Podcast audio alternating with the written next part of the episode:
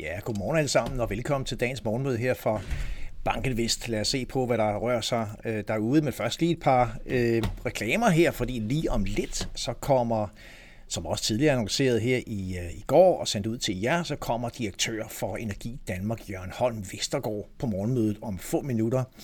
Øh, Jørgen Holm Vestergaard vil sætte fokus på, hvad der sker på energimarkedet. Vi har været vidne til nogle kraftige energiprisstigninger, det har vi alle sammen kunne mærke igennem det seneste års tid, men vi har faktisk også set, hvordan øh, mange priser på udvalgte energiområder er, er faldet en hel del i den seneste periode. Og hvad er perspektiverne herfra?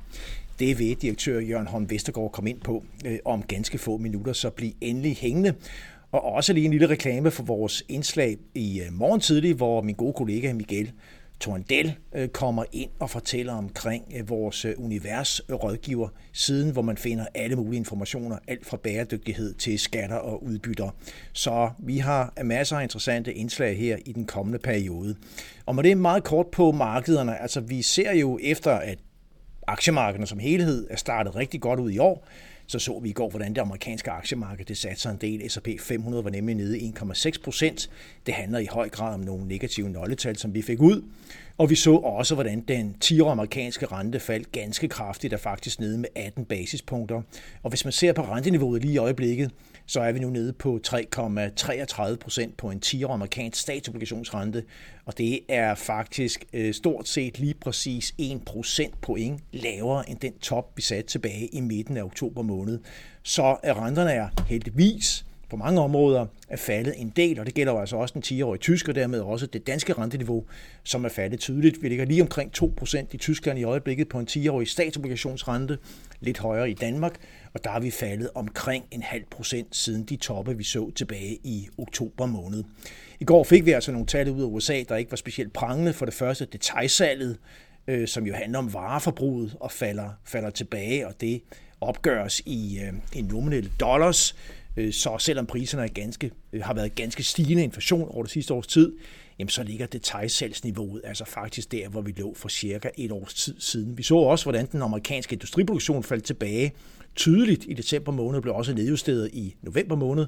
Så niveauet for industriproduktionen, det opgør man i mængder, ligger faktisk stort set der, hvor vi lå i foråret 2022. Heller ikke prangende. Og lige en bemærkning. I går der sendte vi øh, her fra Multi-Asset-teamet vores seneste øh, BI-markedssyn på, øh, på gaden, og øh, vi kan kraftigt anbefale, at man går ind og læser det.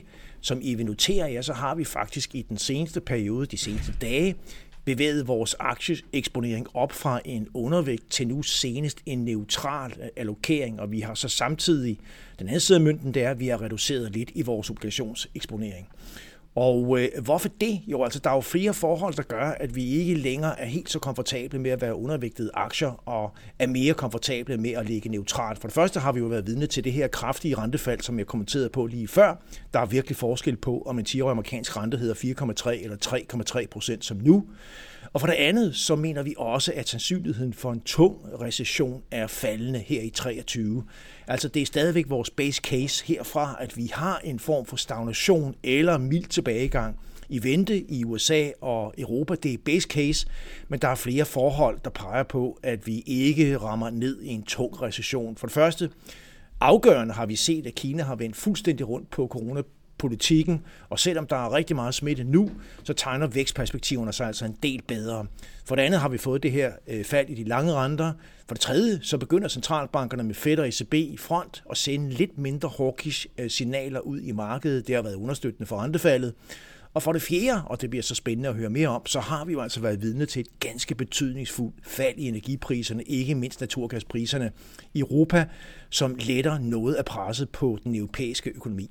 Og så konstaterer vi også, at globale fund managers jævnfører de seneste surveys fortsat er klart undervægtede aktier, og at sentimentet egentlig er godt presset i bund. Så hele det her billede, det gør bare, at hele det her, øh, alle de elementer gør, at risikobilledet har flyttet sig og vi er som sagt øh, mere komfortable med at være neutralt eksponeret til aktier på, på nuværende tidspunkt og ikke længere undervægtet. Læs mere om det i vores øh, markedssyn, som vi sendte på gaden i går.